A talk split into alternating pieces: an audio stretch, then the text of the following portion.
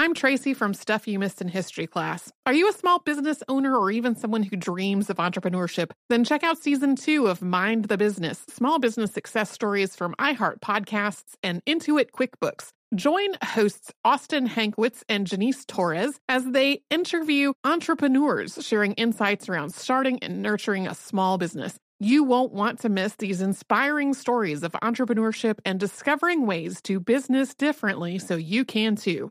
Planning your next trip? Choice Hotels family of 22 brands has over 7,400 locations and the perfect hotel for any traveler you want to be. Like a Cambria hotel serving up locally inspired craft cocktails for all my folks who maybe want to meet up and talk about Mad Royals. Check into a Radisson hotel with flexible workspaces for you strivers who listen during business travel. Or a Comfort hotel with free hot breakfast, family friendly pools, and big spacious rooms for the parents who listen with their kids and need a little retreat. What are you waiting for? Join Choice Privileges and start earning points toward your next stay. Find a stay for any you when you book direct at choicehotels.com, where travels come true. What does every grocery store aisle now have in common? Products that come in paper packaging. And not just the obvious ones like cereal boxes and juice cartons. From beauty products to boxed water, there are more opportunities to go papertarian than ever before. So why should you? Because paper comes from a renewable resource and can be recycled up to seven times. Simply put, it's the smart choice for the environment. And it turns out the easiest choice for you. Learn more at howlifeunfolds.com slash papertarian. When you think about the future, what kind of technology do you envision? Whatever the future holds, artificial intelligence will undoubtedly be at the heart of it all. Join Graham Class as he hosts season two of Technically Speaking, an Intel podcast, and hear from the minds transforming healthcare, retail, entertainment, personal computing, and more with the help of AI. Tune in every other Tuesday and explore the latest technology that's changing our world today and creating a more accessible tomorrow. Listen to Technically Speaking, an Intel podcast on the iHeartRadio app, Apple Podcasts, or wherever you get your podcasts. Welcome to Stuff You Missed in History Class from HowStuffWorks.com.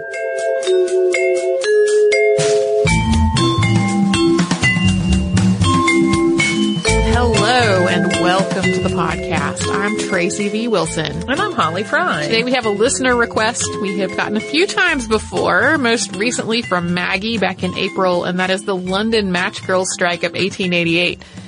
This is an event I had heard of. Had you heard of it? Oh, yes. Yes. I knew it was really important to labor rights history in Britain. Yeah. That was the sum of my knowledge. Uh, mine doesn't go far past that. Right? Uh, my knowledge was so limited that I thought these girls who were striking were girls who sold matches. That's because of the sad Christmas song, I would bet. Well, I, I know it more as a, as a sad Christmas story with sad illustrations. Oh, yeah, yeah, yeah. Uh, but it's not. Nope, it's not about girls who sold matches. No. And most of them, uh, not, uh, some of them are women. Some of them are girls. They're girls who, they made the matches. So that's just to clear up the first misconception. Uh, and this is not quite as jovial a story as maybe the tone of what we just said might make it sound like. Yeah. Uh, it's got some parts in it that are hard. As much of history does, sadly. So we're going to talk first a little bit about life in East London, because even today the name, the East End still conjures images of poverty. And writer Charles Dickens died, uh, a little more than a decade, slightly less than two decades before the event that we're talking about today took place. But he was one of the most famous writers to write about the Victorian East End of London. So think about Oliver Twist and you will kind of get where we're going with this. Uh, the East End as a term for this neighborhood was actually coined near the end of the 1700s. But it was really in the 1880s that it started to take on a more insulting connotation, synonymous with poverty, overcrowding, illness, and crime. In 1889, a book called Labor and Life of the People basically surveyed and mapped East and South London, chronicling the incidents of poverty and how people lived in these neighborhoods. And from a review of the book is this quote, quote, much has been written of late about the squalor and vice of East London and of that seemingly vast horde, the army of the unemployed. Most realistic pictures of starving mothers and naked children have filled the newspapers. And that's the end of the quote. So even though the book itself reported that a lot of people living in East and South London had their basic day-to-day needs met, like they had enough to eat as kind of a minimum standard, the area was notorious even at this time that we're talking about for being uh, synonymous with poverty and crime. And this so-called outcast London didn't have its reputation simply because of the income level and living conditions of its residents. Many of the area's residents were immigrants and minorities, regarded with a certain degree of suspicion and disdain by much of middle and upper class Britain. Another culprit for the East End's reputation was the industries that were headquartered there. Many of them were so-called sweating industries, so the types of places where people worked long hours in windowless rooms doing work that was sometimes dangerous and often looked down upon by the people in most, in the more affluent occupations. One of these employers was Bryant and May Match Company. Most matchmakers at this time were young women, and in the hierarchy of working poor in Victorian England, these so-called match girls uh, tended to be some of the lowest of the low. People really looked down on girls who made matches and women who made matches. In 1888, the Bryant and May match factories came to the attention of Annie Besant. Uh, most American pronunciations of this seem to rhyme with crescent, so we're going with that. Uh, she was a socialist feminist reformer who, by this point, had been advocating for social change for decades. In the 1870s, she had edited the National Reformer along with Charles Bradlaugh, which advocated for things like labor rights, women's suffrage, and birth control. And that last one got the two of them tried for obscenity, but they were acquitted. Besant was also a member of the Fabian Society, founded in 1884. The Fabian Society is a socialist organization established to advocate nonviolent political change, and in particular to try to establish Great Britain as a democratic socialist state. Some of the other famous members in the Fabian Society's early years were George Bernard, Bernard Shaw, H.G. Wells, and Beatrice and Sidney Webb. The Fabian, the Fabian Society helped form Britain's Labour Party in 1906 and has continued to be affiliated with the Labour Party since then. On June 15th, the Bryant and May Match Factory was discussed at a Fabian Society meeting, following a presentation by trade unionist Clementina Black. The topic of the conversation was the fact that shareholders in the factory received a dividend of more than 20%. However, the employees who made its boxes were paid two and a quarter pence or pennies per gross for their work. So to catch folks up really briefly on British money at the time, there were 12 pence in a shilling and 20 shillings in a pound. So this was basically nothing. The members of the society pledged not to use Bryant and May matches or to buy any products from them. Besant wanted to investigate this a little further, so she went to the factory to talk to these workers herself. They weren't, however, actually the same people that had been discussed at the meeting. Those people who were making the two and a quarter pence for every 144 boxes, those are people that worked at home, often with their whole families making boxes as fast as possible. Besant met workers instead leaving from their shift. These are people who did things in the factory itself, doing jobs like taking the matches off of the frames and putting them into their boxes. And the conditions that these people described to her were pretty appalling. On June 23, 1888, she published the findings of her investigation in The Link, a journal for the servants of man. Some of Bryant and May's match girls were as young as eight years old. Many were immigrants from Ireland whose families had moved to London in the wake of the famine earlier in the century. In the summer, they started work at 6.30 in the morning and in the winter at 8 a.m. And either way, the workday ended at 6 p.m., although in other accounts, the days were often as long as 14 hours. I found a lot of site of, of sources citing the 14 hour number, uh, which is a little longer than was described in this particular article that sparked this whole thing.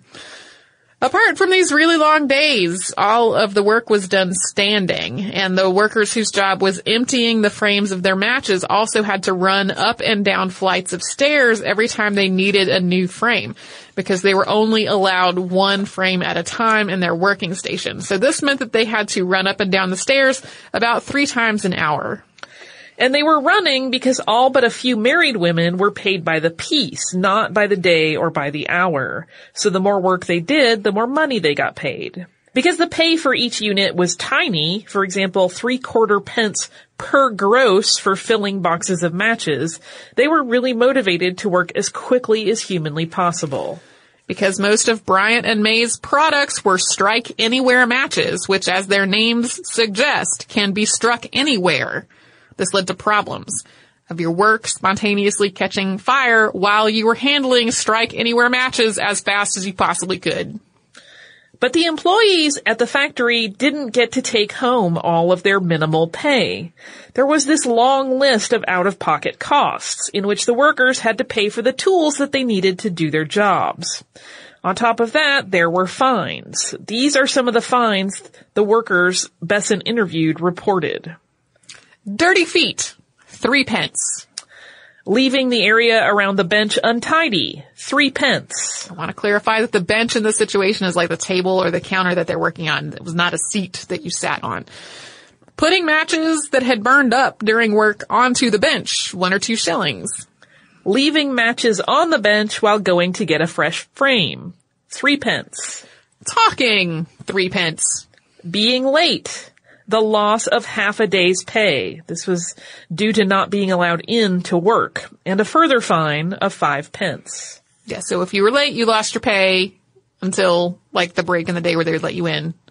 And then you also had to pay a fine on top of your lost pay. Workers whose matches caught fire while they were working, which happened a lot because these were strike anywhere matches being handled very quickly. They basically watched their pay burn up in front of them because all that work they were doing was now gone. And then if the frames were damaged in the fire, they could be fined or sacked. Besant also described one girl who had been fined for letting the web that was used to make the matches wrap around a machine. She had done this because her fingers were about to be caught and she was told, quote, never mind your fingers. Even so, another employee had lost a finger in just such an incident and had been given absolutely no support from the company while she recovered. To add insult to injury and something that could just go into a bad management journal as an example of what not to do. Besant also reported that Mr. Theodore Bryant of Bryant and May had decided to show his respect to Prime Minister William Gladstone by putting up a statue of him at the factory. And he docked a shilling from every worker's pay to pay for the statue that would go in their work area. And then he gave them half a day off without pay as a holiday to celebrate the unveiling of the statue they'd had to pay for themselves. Want to make grumbly noises. Besant ends her report, quote, such is a bald account of one form of white slavery as it exists in London. With chattel slaves, Mr. Bryant could not have made his huge fortune, for he could not have fed, clothed, and housed them for four shillings a week each, and they would have had a definite money value which would have served as a protection. But who cares for the fate of these white wage slaves? Born in slums, driven to work while still children, undersized because underfed, oppressed because helpless, flung aside as soon as worked out, who cares if they die or go on the streets, provided only that the Bryant and May shareholders get their 23% and Mr. Theodore Bryant can erect statues and buy parks. Oh, if we had but a people's Dante to make a special circle in the inferno for those who live on this misery and suck wealth out of the starvation of helpless girls failing a poet to hold up their conduct to the execration of posterity, enshrined in deathless verse, let us strive to touch their consciences, i.e. their pockets, and let us at least avoid being partakers of their sins by abstaining from using their commodities. And with that call to action to boycott Bryant and May, we will take a brief word to talk about a sponsor.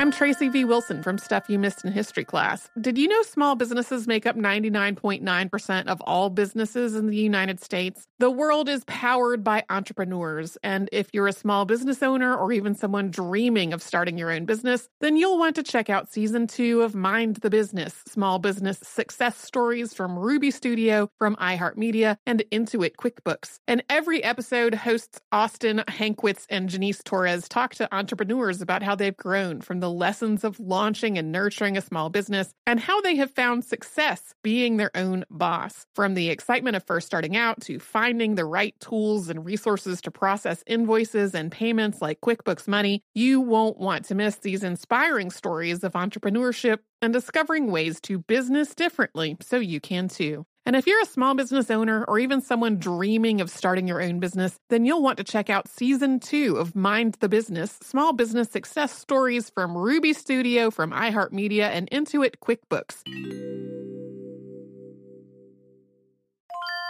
Planning your next trip? Choice Hotels has a stay for any traveler you want to be with 22 brands and over 7,400 locations. Whether you're a business traveler, a family road tripper, someone who wants to seek out history and maybe make your own, or just planning a quick getaway, Choice Hotels has a stay for any you. Like a Cambria Hotel, where you can be a cocktail connoisseur and sip locally inspired craft beverages at downtown locations in the center of it all. This is a fun way to visit cities with a lot of history and a lot of fun in mind. Or a Radisson Hotel for all our productivity powerhouses out there. With flexible workspaces and on site restaurants, you'll get the most out of your work trip. You'll get the coffee, the Wi Fi, and the work done. And we can't forget about comfort hotels. Imagine you're a family road tripper waking up in your big spacious room and then heading down to a free hot breakfast for the entire family, including waffles. So you'll be well fed and ready for the day's adventure, even if that's just relaxing. After that, you're spending all afternoon relaxing by the pool. You deserve it. What are you waiting for? Join Choice privileges and start earning points toward your next stay. Find a stay for any you. Book directly at choicehotels.com, where travels come true.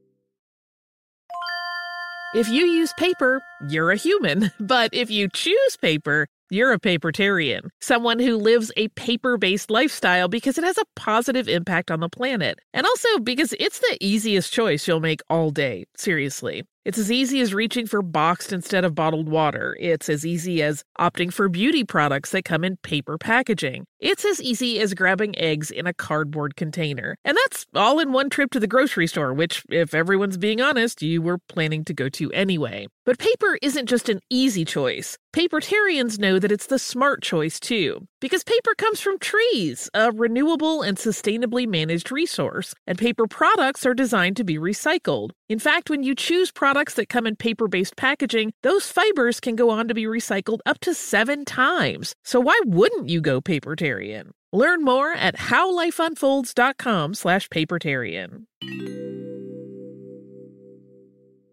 Get emotional with me, Radhi Devlukia, in my new podcast, A Really Good Cry. We're going to talk about and go through all the things that are sometimes difficult to process alone. We're going to go over how to regulate your emotions, diving deep into holistic personal development, and just building your mindset to have a happier, healthier life. We're going to be talking with some of my best friends. I didn't know we were going to go there on I'm this. People that I admire. When we say listen to your body, really tune into what's going on. Authors of books that have changed my life. Now you're talking about sympathy, which is different than empathy, Yeah. right? And basically have conversations that can help us get through this crazy thing we call life. I already believe in myself. I already Yeah. see myself. And so when people give me an opportunity, I'm just like, oh, great, you see me too. We'll laugh together, we'll cry together, and find a way through all of our emotions. Never forget, it's okay to cry as long as you make it a really good one. Listen to A Really Good Cry with Radhi Devlukia on the iHeartRadio app, Apple Podcasts, or wherever you get your podcasts.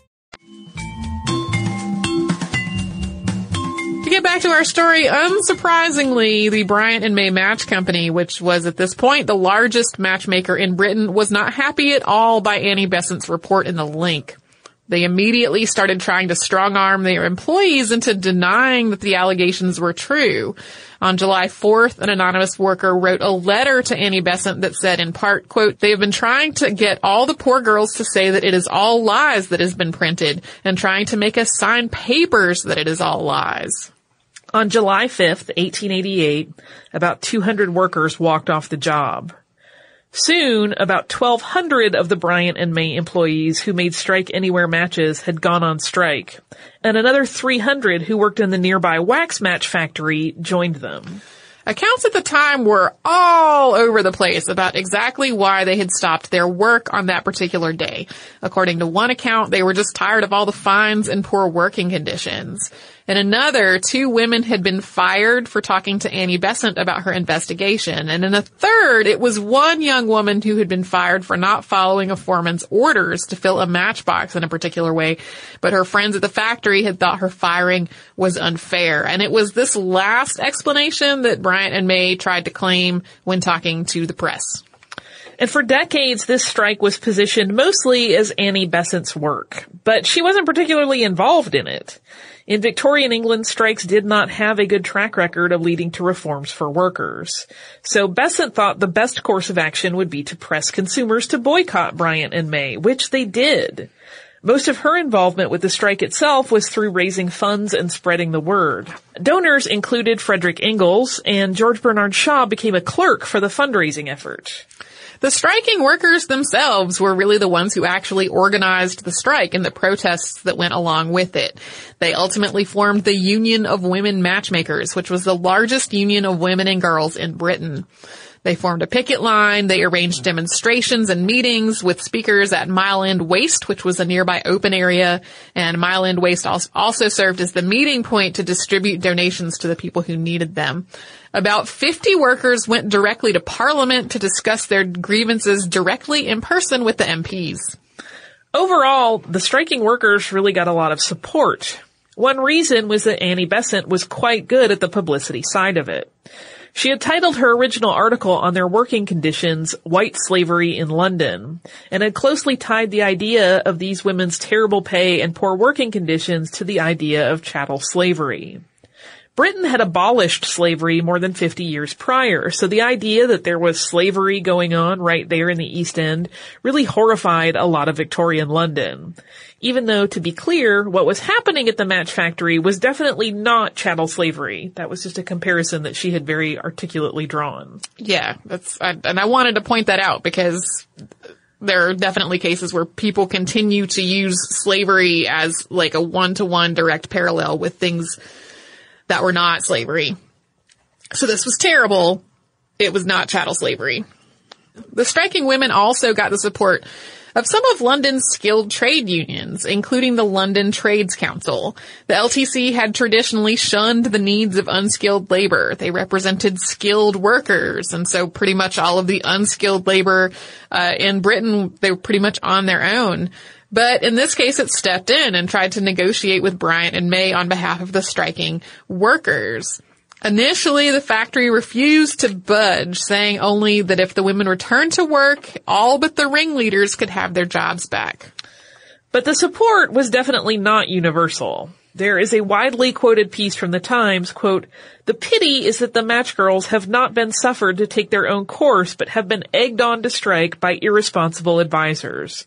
No effort has been spared by those pests of the modern industrialized world to bring this quarrel to a head.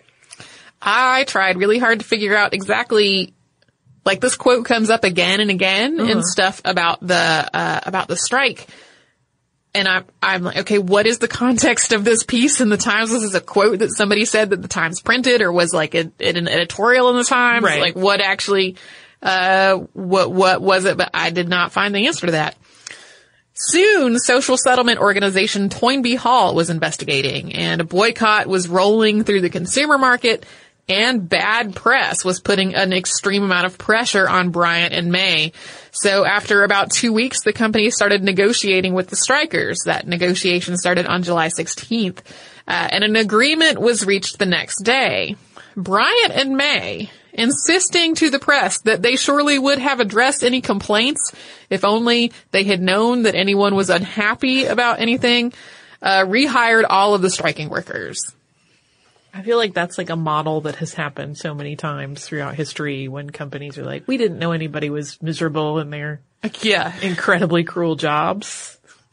Don't people love that? They're fine. It's, it's, nobody said anything was a problem. They nobody said it was a problem that we were docking them three pence for dirty feet and not paying them anything and like making them run up and down stairs with strike anywhere matches. They had no idea they were unhappy. Uh, as a result of the negotiations, all of the fines were abolished, as well as all deductions from the workers' pay for the tools they needed to do their job. There were also pay adjustments, and a policy was instituted in which grievances could be taken to the managing director rather than having to go through the foreman and the union had to stay to advocate for the workers. One last concession that the strikers got was the establishment of a breakfast room, and the breakfast room was enormously important for reasons that we will talk about after another brief sponsor break.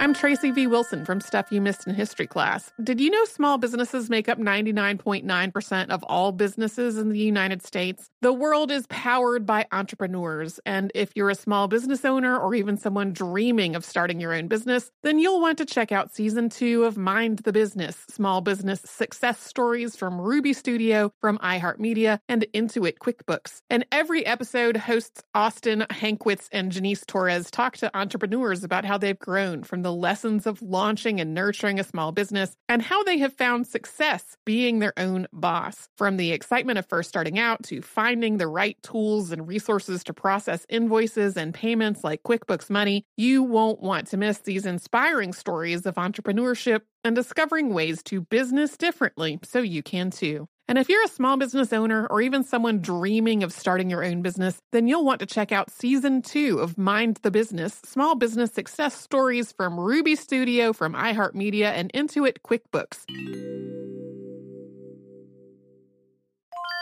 Planning your next trip? Choice Hotels has a stay for any traveler you want to be with 22 brands and over 7,400 locations. Whether you're a business traveler, a family road tripper, someone who wants to seek out history and maybe make your own, or just planning a quick getaway, Choice Hotels has a stay for any you. Like a Cambria Hotel, where you can be a cocktail connoisseur and sip locally inspired craft beverages at downtown locations in the center of it all. This is a fun way to visit cities with a lot of history and a lot of fun in mind. Or a Radisson Hotel for all our productivity powerhouses out there. With flexible workspaces and on site restaurants, you'll get the most out of your work trip. You'll get the coffee, the Wi Fi, and the work done. And we can't forget about comfort hotels. Imagine you're a family road tripper waking up in your big spacious room and then heading down to a free hot breakfast for the entire family, including waffles. So you'll be well fed and ready for the day's adventure, even if that's just relaxing. After that, you're spending all afternoon relaxing by the pool. You deserve it. What are you waiting for? Join Choice privileges and start earning points toward your next stay. Find a stay for any you. Book directly at choicehotels.com, where travels come true.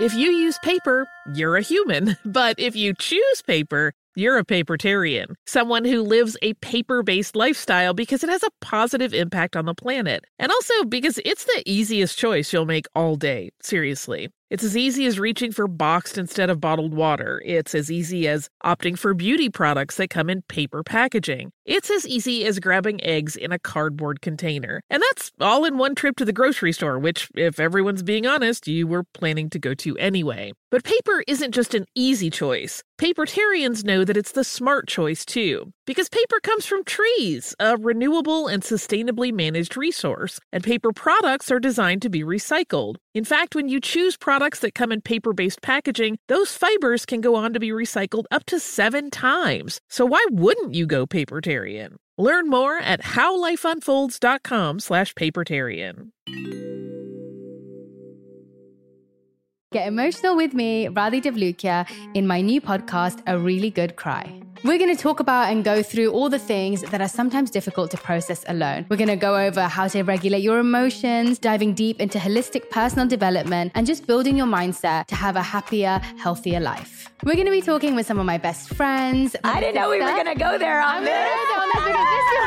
People that I admire. When we say listen to your body, really tune into exactly. what's going on. Authors of books that have changed my life. Now you're talking about sympathy, which is different than empathy, yeah. right? And basically have conversations that can help us get through this crazy thing we call life. I already believe in myself. I already yeah. see myself. And so when people give me an opportunity, I'm just like, oh, great, you see me too. We'll laugh together, we'll cry together, and find a way through all of our emotions. Never forget, it's okay to cry as long as you make it a really good one. Listen to A Really Good Cry with Radhi Devlukia on the iHeartRadio app, Apple Podcasts, or wherever you get your podcasts.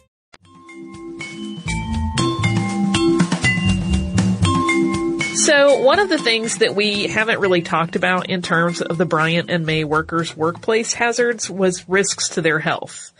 In addition to all the things Besant documented in her report, women working in matchstick factories were susceptible to a condition known as phossy jaw, sometimes described at the time as phosphorus poisoning. And this was because the Strike Anywhere matches that they were making used white phosphorus, sometimes also called yellow phosphorus, and exposure to white phosphorus can cause osteonecrosis, which is the death of bone tissue.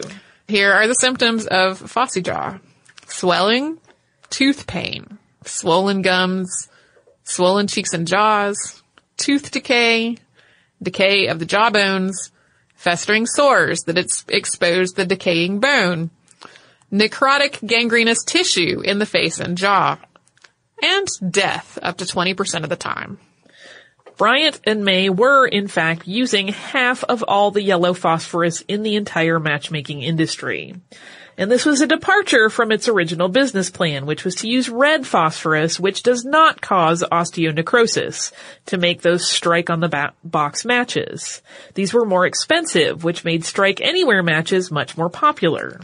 Often, workers who found themselves displaying the early symptoms of this condition would try to hide it because they knew that the factory, trying to protect its own interests, would fire them if it found out that they were sick. One of the reasons that a separate space for food and eating was so important to the strike negotiations was that without one, Bryant and May workers had to bring their meals with them, keep them next to their work area, and then sometimes eat at their workbenches. Eating in the working area with the food having also been stored there in the working area increased their phosphorus exposure dramatically. Another thing we haven't talked about, which is a total surprise to me to learn, is that William Bryant and Francis May, founders of Bryant and May Match Company, uh, were Quakers. And based on literally any other time we have ever talked about Quakers in the podcast ever, this might come as a surprise to people. They had founded the business in 1850 and in 1863, the Commission on the Employment of Children in Industry investigated their business and found it to be, quote, a very nicely conducted place. In 1861, though, Wilberforce Bryant, William Bryant's oldest son, became the general manager there. He wanted to expand the business as much as possible over the objections of Francis May. The younger Bryant forced May out in 1875, following the threat of a lawsuit that May was afraid would tarnish the reputation of the Quaker religion. Obviously, May's quiet departure from the company did not have the effect he was hoping for at all, because without his more tempering influence, the sons of William Bryant took the business in a very different and a much more exploitive direction. A lot of the pay and working conditions that the striking workers were advocating to change had actually been illegal for years following the uh, passage of the Factory Acts in Britain. For a couple of years after the strike, Bryant and May tried to restore its reputation as being a socially minded employer, as was expected of a Quaker business. It took a more fair, but perhaps somewhat paternal approach to its workers. It also made charitable contributions to organizations that would benefit the people who worked there, who continued to be quite poor. Soon, the press were describing Bryant and May as a model employer, offering jobs to British workers and looking after the poor ladies who worked there. Yeah, they were doing things like uh, donating lots of food to the soup kitchens where the people who worked for them ate from time to time because they weren't being paid enough to buy food elsewhere.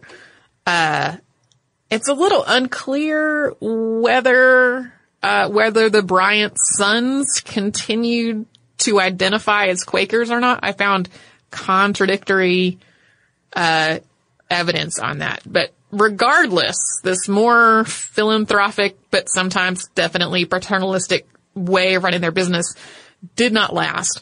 The Star reported a case of phossy jaw at the factory in 1892 a subsequent investigation found numerous safety issues with how phosphorus was being handled there. And then 10 years after the strike, Bryant and May appeared in the, in court following the death of one of their workers from phosphorus poisoning. And it was revealed that the factory had 17 unreported cases of phosphorus poisoning, which by law had to be reported to health authorities whenever they occurred. Bryant and May had not only failed to report these cases, but had also actively concealed the fact that they had even happened, and six people had died. They were fined 25 pounds, 9 shillings. I laugh out of sadness because that does not sound like a lot of money, Exactly. even in late 19th century dollars. Uh, the company ultimately had to merge with other matchmakers to stay afloat because their reputation could not really recover. And this strike of 1888 led to increased awareness of the dangers of working with yellow phosphorus and a push to ban its use. In 1891, the Salvation Army opened a competing match factory using only red phosphorus and paid double what Bryant and May did. Bryant and May stopped using yellow phosphorus in 1901. The International Association of Labor Legislation began advocating a global ban on yellow phosphorus in matchmaking in the early 1900s as well. An international agreement was signed in 1908 and Britain banned the import, sale, or manufacture of white phosphorus matches in 1910. It's the, strike anywhere matches seem incredibly dangerous to me. Yeah. Uh, and so it, it, like, it surprised me as I was reading this that like that people favored the cheapness of the strike anywhere matches over the safety of a match that does not just light on fire against anything. Right. With the most minor friction. Right. Yeah. Yeah. Uh, and this strike also had a huge influence on organized labor in Britain. Following the success of the matchworker strike, there was a move toward unionizing among other unskilled labor all across the nation. It grew into the new unionism movement, and as we alluded to earlier, it eventually led to the establishment of the Independent Labor Party. Yeah, prior to this, uh, as we said earlier, like not, strikes hadn't traditionally been very successful in getting, uh, workers, uh, changes in their working environment in the time right around this, and this, the success of this strike shifted that a little bit. Um, and the, the idea of unskilled labor having a union be- became a much bigger deal, uh, because before that most of the unions were about more skilled trades, uh, and, uh, the, the people who were working in unskilled jobs, a lot of times with basically no protections, uh, weren't really seen as being worthy of, of being in a union and that changed after this point. Yeah. Is your listener mail peppy this time around? It's pretty peppy, yeah. Um, Annie Besant was also a really interesting person and she went on to do other things completely unrelated to this strike. And originally, as I started researching this article or this uh, podcast was going to be a lot more about her. And then I realized that it's a really a big misperception that the strike was all her doing. Right. Um, a lot of the writing about the strike for decades was pretty dismissive and judgmental about the women who were striking and sort of made it like they were unruly children who were goaded into a successful strike by the heroic work of Annie Besant. And that was not true at all. no, they were on it. They, were organized. Yeah, they really, they, they had a whole lot of solidarity and they organized a bunch of stuff and they got things that they were after, which included not being forced to pay for their own work tools to do their work that they were making almost no, no money for. So anyway, now I'll get to the much more cheery listener mail. uh, this listener mail is from Allie. Uh, I'm going to skip ahead a little bit because uh, she said that she had written to us really recent, really recently, and she's writing again because she just listened to the episode on Anne Bonny and Mary Read. Um, and so she says, I just had to write in again after yesterday's Anne Bonny and Mary Read episode because guess what? I'm a pirate historian. Yay! And boy, do I feel your pain when it comes to a general history of the pirates. Although my own history with pirates really begins a long time ago when my mom, an anthropologist, and my dad, a marine archaeologist who brought the first emerald up from the shipwreck Atocha, instilled me and my brother with an early love for pirates by teaching us how to say something I'm not going to repeat because it has a word we don't normally say on the show as small children. It is a very piratey saying though. Uh, I'll start with grad school. When I first entered my history program, I had no idea what I wanted to study, which put me way behind the rest of my classmates. At the beginning, a lot of them introduced themselves with either a specific period or a region of interest where I would go, I'm Allie and I guess I like pirates before before too long, my wonderful advisor helped me hammer out a primary field with a little more specificity, which ended up being Atlantic piracy from 1500 to 1750 with a focus on British and Spanish perceptives, perspectives. But it was rough getting there, and part of that is absolutely the fault of a general history. Originally, I had wanted to focus on Atlantic pirates and gender, using Anne Bonny, Mary Read, and other pirate women as specific examples of the masculine image of pirates but that very quickly proved to be impossible. There really is just not enough evidence of Read and Bonny to do anything with them in a scholarly fashion, or at least nothing new, because plenty of scholars, uh, Marcus Rediker is first to come to mind, have tried. They always end up being these kind of weird, nebulous examples you can only talk about theoretically, so they end up being much more interesting in almost a fictional sense than a real one. I had to abandon gender and pirates pretty quickly uh, though that remains a facet of piracy that I am still very interested in. Uh, and so then Allie goes on uh, to recommend as a future episode topic a a podcast on Captain William Kidd, um, because the I'm going to read this bit. In the end, I focused on the fine line between pirates and privateers using Captain William Kidd as a primary example. Kidd is also in a general history in a much romanticized fashion, and like pretty much everybody who studies pirates, my thesis had to include Johnson's book as more of a reference than a real source. In my bibliography, a general history is even attributed to Daniel Defoe simply because the published version that I had in my personal library listed him as the author and no one else. My advisor and I went back and forth a lot on that point, and I think I mentioned somewhere that a general history probably wasn't written by Defoe, but all in all, that book is sometimes more trouble than it's worth as a scholarly source. It's absolutely responsible for the world's fascination and romanticization of pirates, but its existence makes it twice as hard to verify the facts of piracy because so much of it is based in history that is then embellished beyond recognition. It's a pain, but unfortunately we can't ignore it either. Thankfully for me, Kidd's life and death are well documented elsewhere. And if you want to put another pirate on your suggestions list, I highly recommend him if only for his trial transcripts, which at times are unintentionally hilarious because he continuously interrupts the officials and they hate it. I love these transcripts because documents from pirates themselves simply do not exist. So we pirate historians have to take what we can get from official documents that frequently twist, pirates' words to suit their own needs. See the last dying speeches of pirates and other criminals published on broadsides. It's pretty rare to see any personality from a pirate in historical documents that isn't a barbaric profanity spewing monster. But Kidd's personality is so clear in the transcripts that it's pretty remarkable. If you're interested, they happen to be online. So they're well worth a read.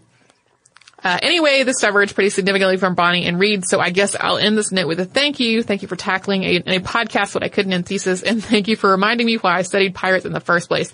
I was pretty pirated out by the time I finished grad school, but listening to yesterday's episode reignited my love for these disruptive, romanticized rebels of the sea. Pirate history is a pretty small niche in a wider history of the Atlantic and the Caribbean, but I'm glad part of me knew that's what I wanted to study before the rest of me did. Pirates are pretty great. Thanks again for all you do. Allie, thank you so much, Allie, for, uh, reading this or for sending us this letter. Yes. Number one, it's great. Number two, uh, past hosts already did a podcast on Captain William Kidd, which, uh, robs me of the chance to read their hilarious, uh, court transcripts online. Uh, but I might read them anyway for fun someday when I have time. Yeah. Um, but yeah, that's, that is one that past hosts tackled already, but we will put the link to them in our show notes so other people can read them too. Thank you again so much, Allie. It was so good and uh, actually kind of validating to hear from a pirate historian. Yeah. Uh, that, that our, our perception of a general history of the pirates is pretty right on the money in terms of scholarship. So you would like to write to us, we're at historypodcast at howstuffworks.com. We're also on Facebook. Uh, well, let me do this the way Holly does it. If you want to come find us on social media, Missed in History is our name. That is our name on Facebook and Twitter and Tumblr and Instagram and it, I might have missed another one, but it's Missed in History pretty much everywhere. And the only thing that is different from Missed in History is our email address, which is historypodcast at howstuffworks.com because that was our address from way before. you, uh, you can come to our parent company's website, which is howstuffworks.com, find all kinds of stuff about all kinds of fascinating information. And then you can come to our website, which is missedinhistory.com where you will find show notes, uh, to all of our episodes. I will put the links to these, uh, these tri- trial transcripts, William Kidd in there. Uh, so you can do all that a whole lot more at howstuffworks.com or missedinhistory.com. For more on this and thousands of other topics, visit howstuffworks.com.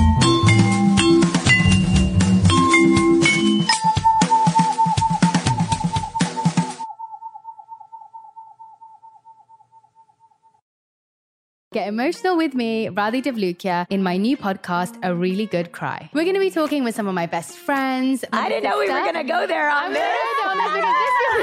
People that I admire. When we say listen to your body, really tune into exactly. what's going on. Authors of books that have changed my life. Now you're talking about sympathy, which is different than empathy, yeah. right? Never forget, it's okay to cry as long as you make it a really good one. Listen to A Really Good Cry with Radhi Devlukia on the iHeartRadio app. Apple Podcasts, or wherever you get your podcasts. Welcome to season nine of Next Question with me, Katie Couric. I've got some big news to share with you in our season premiere featuring the one and only Kris Jenner. Oh my gosh, congratulations. That is very, very exciting. And that's just the beginning. We'll also be joined by podcast host Jay Shetty, Hillary Clinton, Renee Fleming, Liz Cheney, and many more. So come on in, take a break from the incessant negativity for a weekly dose of fascinating conversations. Some of them, I promise, will actually put you in a good mood. Listen to Next Question with me, Katie Couric, on the iHeartRadio app, Apple Podcasts, or wherever you get your podcasts. I'm Johnny B. Good, the host of the podcast Creating a Con, the story of Bitcoin. This podcast dives deep into the story of Ray Trapani and his company, Centratech I'll explore how 320 somethings built a company out of lies, deceit, and greed. I've been saying since a very young age that I was going to be a millionaire. If someone's like, oh, what's your best way of making money? I'm like, oh, we should start some sort of scheme. Listen to Creating a Con, the story of Bitcoin, on the iHeartRadio app, Apple Podcasts, or wherever you get your podcasts. Bring a little optimism into your life with The Bright Side, a new kind of daily podcast from Hello Sunshine, hosted by me, Danielle Robay, and me, Simone Boyce. Every weekday, we're bringing you conversations about culture, the latest trends, inspiration, and so much more. I am so excited about this podcast, The Bright Side. You guys are giving people a chance to shine a light on their lives, shine a light on a little advice that they want to share. Listen to The Bright Side on America's number one podcast network, iHeart. Open your free iHeart app and search The Bright Side.